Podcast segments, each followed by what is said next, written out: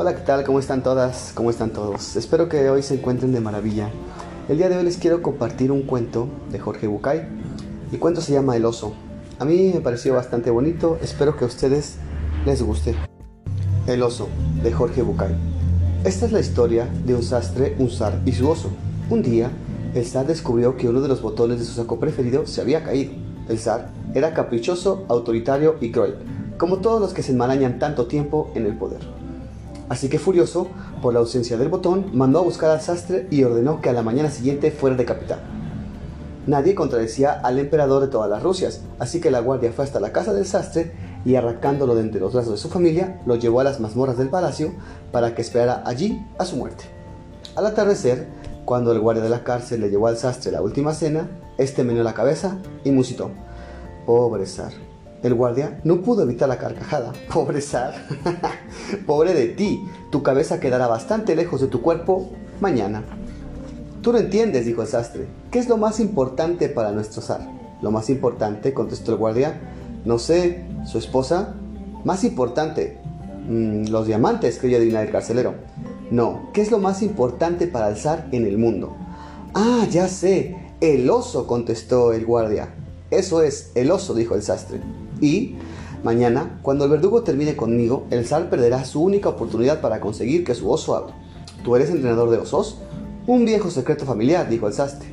Pobre del zar. Deseoso de ganarse los favores del zar, el pobre guardia corrió a contarle al soberano su descubrimiento. El sastre sabía enseñar a hablar a los osos. El zar estaba encantado, mandó a buscar inmediatamente al sastre y cuando lo tuvo de frente, así lo ordenó. Enséñale a mi oso nuestro lenguaje. El sastre bajó la cabeza y dijo, me encantaría complacerte, ilustrísima, pero enseñar a hablar a un oso es una tarea ardua y lleva tiempo. Y lamentablemente tiempo es lo que menos tengo. Mm, ¿Cuánto tiempo llevaría el aprendizaje? preguntó el zar. Depende de la inteligencia del oso, dijo el sastre. El oso es muy inteligente, interrumpió el zar. De hecho, es el oso más inteligente de todos los osos de Rusia. Bien, si el oso es inteligente y siente deseos de aprender, yo creo que mm, el aprendizaje duraría no menos de dos años. El zar pensó un momento y luego ordenó. Bien, tu pena será suspendida por dos años. Mientras tú entrenarás al oso, mañana empezarás. Alteza, dijo el sastre, si tú mandas al verdugo a ocuparse de mi cabeza, mañana estaré muerto y mi familia será sin ingeniería para sobrevivir. Pero si me conmutas la pena, ya no tendré tiempo para dedicarme a tu oso. Deberé trabajar de sastre para mantener a mi familia. Ese no es problema, dijo el zar. A partir de hoy y durante dos años, Tú y tu familia estarán bajo la protección real. Serán vestidos, alimentados y educados con el dinero del zar, y nada que necesiten o deseen les será negado. Pero eso sí, si dentro de dos años el oso no habla, te arrepentirás de haber pensado en esta propuesta. Rogarás haber sido ejecutado por el verdugo. ¿Entiendes, verdad? Sí, Alteza. Bien, guardias, gritó el zar, que lleven al sastre a su casa en el carruaje de la corte. Denle dos bolsas de oro, comida y regalos para sus niños. Ya, fuera.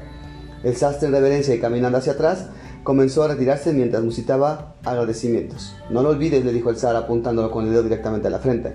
Si en dos años el oso no habla, morirás.